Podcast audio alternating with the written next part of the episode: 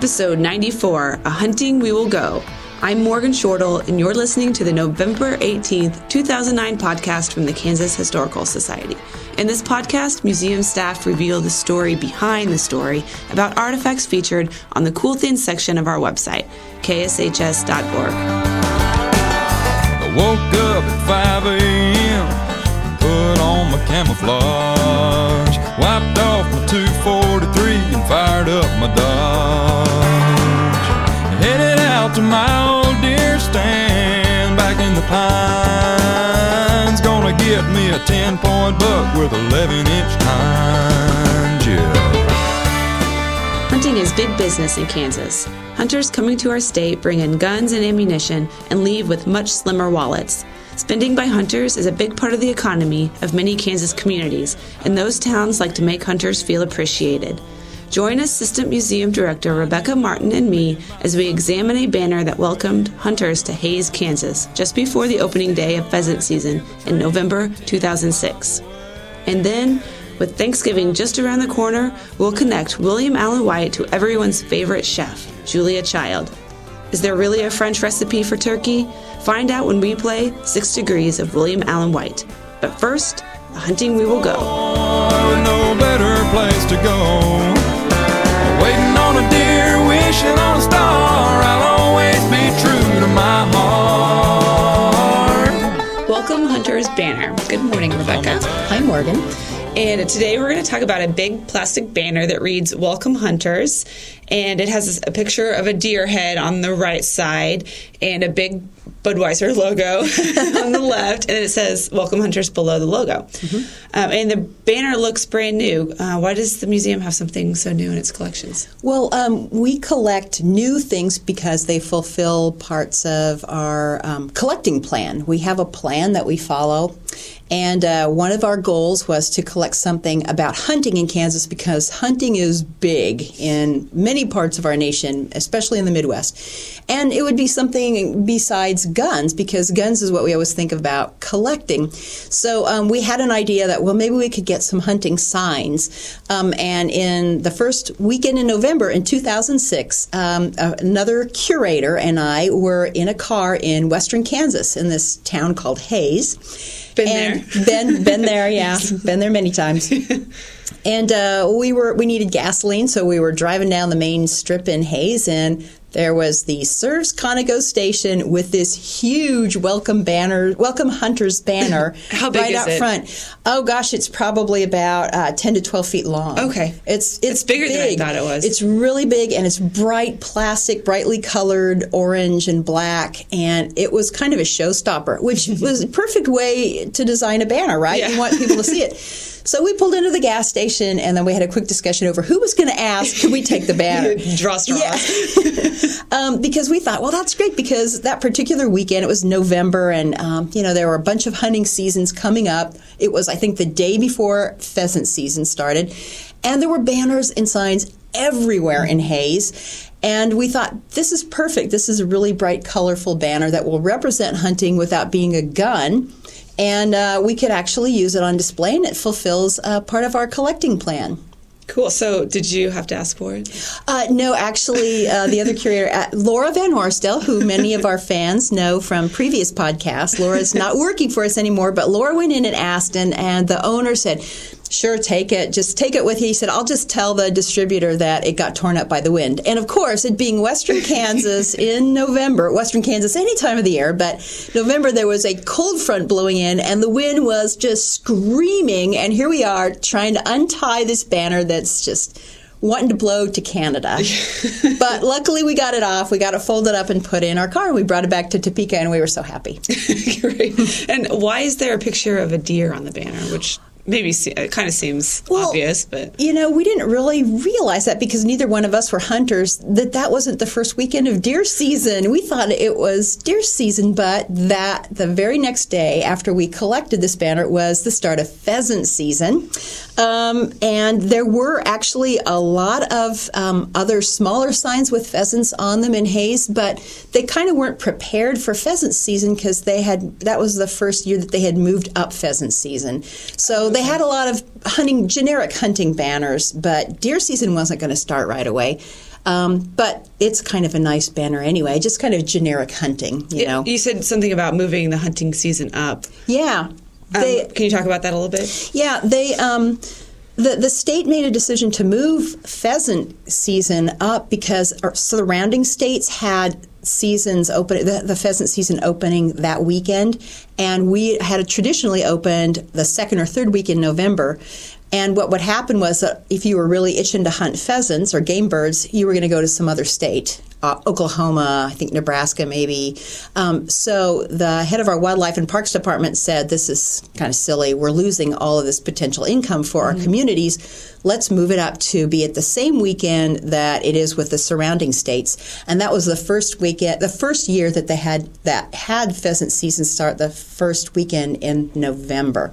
And apparently it was really successful because because we got more income that year. The hunters bagged more birds than they had in previous years because they started earlier, mm-hmm. and we got more hunters. Like we get, like we're ranked third or fourth traditionally in top of pheasant hunting states in the nation.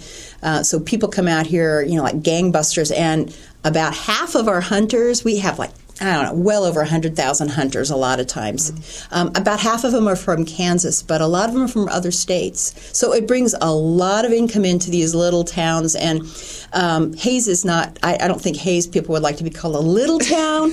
um, you know, it depends on your perspective. But there are some surrounding towns um, out in that region of the state, big, you know, game hunting area, um, that they have no hotels, but people open their homes as bed and breakfasts or other inns. They, yeah. you know, they have, they specifically cater to pheasant hunters because it is such a big economic boon to them. Yeah, it's my dad used to hunt, and he would go hunt. He'd have to go ask people to hunt on their property. Sure, but then they'd end up feeding them. Uh-huh. People that on the property would feed them, and it was great. He loved going out there. Yeah, and, and there are some places. I mean, that's their their probably big economic return for the year is mm-hmm. they rent out their houses yeah. and their barns to hunters, and then they feed them. They give them a big home cooked meal. And yeah. if you got on, go out on the internet, you can find all sorts of people in western Kansas who are doing that. Um, before we get too far, um, let's talk about the bird, the pheasant. The bird. Mm-hmm. um, can you describe what it looks like for us? Yeah, and, and people can obviously find, you know, pheasants, pheasant photographs out mm-hmm. on the internet. But um, what Kansas's bird looks like is it's a ring. It's called a ring-necked pheasant, which means the male have males have a ring of white around their necks, and it really stands out because the rest of their coloring is much darker. They're probably, I mean, would you say they're about the size of a chicken, maybe? Oh, I was thinking a couple of pounds or bigger. They look thinking, bigger a yeah, lot of times. Yeah, I think a little bigger. I've only seen them from the car. Yeah. So it's kind of hard to tell, but they look bigger. They're longer than a they're, chicken. Yeah, they're really long, and then they have these extremely long tail feathers that kind of arch out from their body. They're very pretty birds, and Um, they're the, not native, right? They're not native. That's something that I I just, um, I always assumed that they were native yeah. birds. Funny-looking native birds, but now it explains why they look so different from our other birds, um, because they were actually um, introduced to Kansas from Asia. In nineteen oh six, they introduced about uh, thirty thousand plus, or I think, birds at that time, and they've just really taken over in Kansas. Um, in fact, like you said, you see them from the car. Yeah. This time of the year especially, you're driving down a country road, mm-hmm. and they're flying out in front of you in the yeah. car, and you, so you see them in motion a lot of times or crawling along the side. Um, they do really well here because we have such good habitat for them. We have a lot of grain crops, so especially this time of the year, fall, they're in. This year, there's a lot of grain still in the fields because it's been so wet. So they have this great food source. It's like a buffet, mm-hmm. you know, right alongside the road. And then we have a lot of grassland, so it's a good cover for them. Yeah, they can hide in there. But it's yeah. kind of funny because I think they're pretty brightly. I mean, they're, they're, they're subtle, bright. But they're kind of shimmery. And is their head kind of greenish black? Yeah, and then it's they've got red wattles, I believe, yeah. is the word for it. And then this, you know, the males have this white ring around uh-huh. their necks. And their colors, I mean, it's not uniformly brown. It's really beautiful coloring. So when you describe it, it's kind of a mottled. Lots, yeah. of, lots of different colors, and like you said, iridescent in parts. Yeah, you and, do once you realize they're introduced from Asia. I mean, it kind of makes sense. Yeah, doesn't it? And it's, so they, it's kind of funny that they do so well here. They but. kind of look like they would be drawn on a scroll or yeah. something. And they're very elegant-looking mm-hmm. birds, and they're beautiful to see. And, of course, you know, we shoot them. Yes. You know, I've never – have you ever eaten one? I've never eaten one. I never shot either. one either. I'm not a hunter yeah, generally. But, yeah. I've had quail, but not pheasant. Mm-hmm. Yeah. So uh, let's talk about the banner. Let's go back there. Yeah, go back um, to the banner. Where did the Hayes gas station get this banner? Which well, I think we kind of touched upon earlier. But Yeah, he well, uh, you know, the big Budweiser logo kind of explains it because the local beer distributor um, provided the this gas station owner all of his banners, um, which I think is pretty telling. I mean, if you're hunting, it's yeah. not just about shooting and killing things, it's right? It's a social event. It's a social event, and part beer. of socializing is drinking. Yes. Um, so, yeah, so most of uh, the banners that you saw in Hayes would have some sort of a distributor's name on them, or let's say um, a hunting organization or a conservation program mm-hmm. like Ducks Unlimited. Yeah. Um, and some of the other banners we saw, um, funnily enough, when we were we actually... Um, the curator and I were out there to attend a meeting of the Kansas Museums Association, and as we're checking into the hotel, we noticed this little laser printed sign, laser printed sign that said, "Hunters, please don't kill your bird, clean your birds in the room, uh, in, in your bathtubs." Yeah. We have a special bird cleaning station out back, and so of course we're thinking we're going to put our feet in a bathtub where somebody has cleaned a bird. So uh, yeah, I mean, they, they have to make a sign telling them not to not do that. Not to do it. Yeah, apparently that's part of. Maybe that is some beer-inspired thing, you know. You just yeah, maybe. drink beer and clean your bird in your bathtub. At any rate, that's the only time they're drinking beers and they're cleaning them, right? Yeah, pretty much. So yeah, so you know, Budweiser. I mean, Budweiser knew its demographic. Uh, it, yeah, and it definitely gets people attention. It has that bright safety orange. Right. Yeah, and. Um, And it was really prominently displayed. You couldn't miss it as you were driving past this gas station. You're a hunter. You're going to have to get gas and probably beer and, yeah. you know, yeah. whatever else you're interested in. Um, and so it was really targeting the right demographic. So, okay, the last question for you. If you could change anything about this banner, what would it be? I think, Morgan, I would make the deer look more scared because... He just looks pretty happy and a little curious, like he's looking at a hunter. Hey, what are you doing over there? Yeah. And I think he should really have some fear in his eyes. Yeah. That. What would you change? Um, you know, I was thinking maybe adding some dogs on there. Not that oh, you yeah. would hunt the dogs, but they're pretty. It's yeah, an icon right. of hunting. You're right. Or a big truck. Uh-oh, it has to be something truck. like graphically compelling, I guess, yeah. just to get the attention. It's kind of interesting that Budweiser didn't put a big can of beer on it. Yeah. It's clearly... Well, but then you get into that, you know, guns and beer. Yeah, yeah. Don't really Maybe it's not the best combination. No. So, yeah, they probably understood they wanted people to hunt responsibly. Yes. And, and deers first, right? Deers first. All right. Thanks, Rebecca. You're welcome.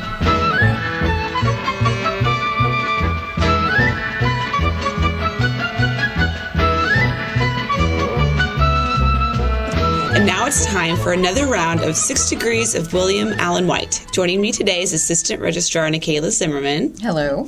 And Museum Director Bob Kekeisen. Hello. So Thanksgiving. Yes. That annual socially acceptable reason to eat ourselves silly. Yep. And that's next week. So that got us thinking about food. Yeah. And mm-hmm. I don't know about you guys, but I don't need any reason yeah. to think about well, food. Yeah, like we need a reason yeah. to think about eating. So we thought it might be fun to connect William Allen White to the most famous of all American chefs, Julia Child. Bob, can you tell us about the French chef? Sure. Well, Julia Child was born Julia Carolyn McWilliams in Pasadena, California in nineteen twelve, and she grew up in California and attended a couple of different schools there and then went to college at Smith uh, back east, where she graduated in nineteen thirty-four. And she actually got a degree in history, so there you go. Hey, so, way to go, Julia. All you historians out there, uh, there are careers for you. Just, just not in history. Not in history right? Well, she got a job um, as a copywriter in New York City right after college and worked there. And then in World War Two, interestingly, she went to work for the O S S, which is the Office of Strategic Services. So that's like that's kind of interesting. Mm-hmm. Um, and she met and married Paul Child, and uh, Paul worked in the Foreign Service. So he was stationed all over. And they were married in nineteen forty-six. And while Paul was stationed in uh, Paris, um, Julia was, you know, didn't have a job, was sort of bored, tried several different things, but really settled on cooking. She she uh, went to a restaurant, had this fabulous meal, and said it was just like a revelation to her. So she was uh, finally, after several different tries, she was able to enroll in the very famous uh, cooking school Le Cordon Bleu in Paris, and um, you know, finished the course there, and then uh, began teaching American women in Paris how to cook and kind of trying to make French cooking a little more accessible to American women. She met uh, another French chef, uh, Simone Beck, and together they started writing a book, which eventually became Mastering the Art of French Cooking, which is kind of her masterwork. That was published in nineteen sixty-one and to you know great reviews, and she went on national educational television in nineteen sixty-two doing just a, a sort of a short demonstration program, and that evolved in nineteen sixty-three into what you know some people my age grew up with, The French Chef on uh, public T V. And you know she was on starting in nineteen sixty-three on W G B H in Boston. Uh, interestingly, The French Chef became the first uh, program to ever be closed captioned for the hearing impaired hmm. in nineteen seventy-two. So there's a little hmm. bit of trivia for you. Accessible uh, in many ways. Yes. And um, she went on to write several other books and, as, as Morgan said, became uh, you know probably the most famous of all American chefs. And uh, she passed away in two thousand four, and she's recently come back to uh, prominence because of the book and the movie Julie and Julia, where um, a New York writer spent an entire year trying to cook every recipe in Mastering the Art of French Cooking.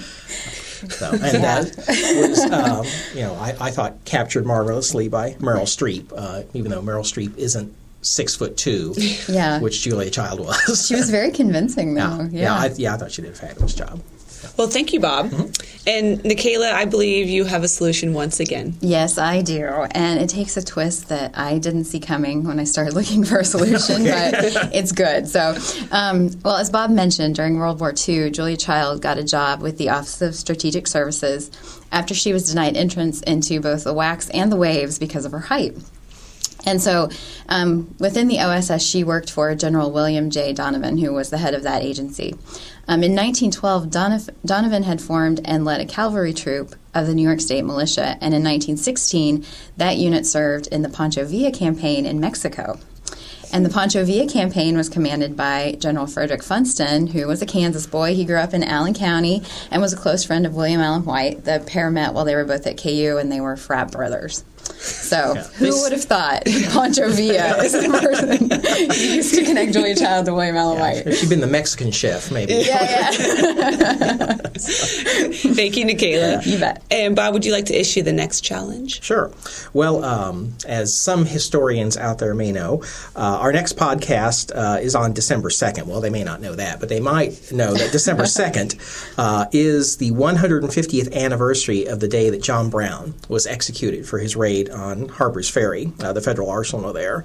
But, you know, that's just way too easy, I think, to connect John Brown to uh, William Allen White. But I figured people might be expecting us to do that, so we're not. Um, Surprise! I also, well, I also think, you know, trying to you know, trying to commemorate an execution is kind of a downer. we, yeah. we don't want to do that. Especially anymore. In the high of the holiday season. Yes, right. Everybody's, everybody's in a good mood. So to lighten things up, Uh, December second is also the birthday of the American actor Ray Walston, who is perhaps best known for his role on the nineteen sixties television comedy My Favorite Martian. But he was in a ton of other stuff as well. So we want people to connect William Allen White to Ray Walston. Great.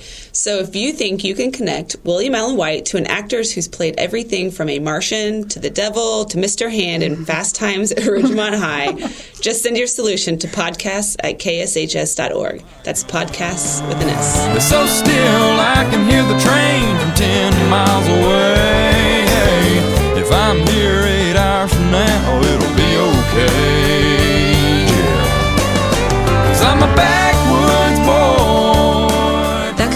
Episode ninety-four, A Hunting We Will Go. To see photos of the welcome banner, go to our website, k s h s dot org, and click on Podcasts. To find out about our latest podcast posting or other new artifacts and photographs acquired by the Historical Society, check out our Facebook page and become our friend. Or you can follow us on Twitter. Just search for Kansas Historical Society. Come back in two weeks when curator Blair Tarr tells us about a strange Kansas invention, the rungless ladder. That's right. A rungless ladder. A ladder without rungs. Is this some kind of joke? Join us in two weeks to find out. This podcast has been a production of the Kansas Historical Society. Real people, real stories. Sound of a backwoods choir, talking to the man in the moon way up in the sky.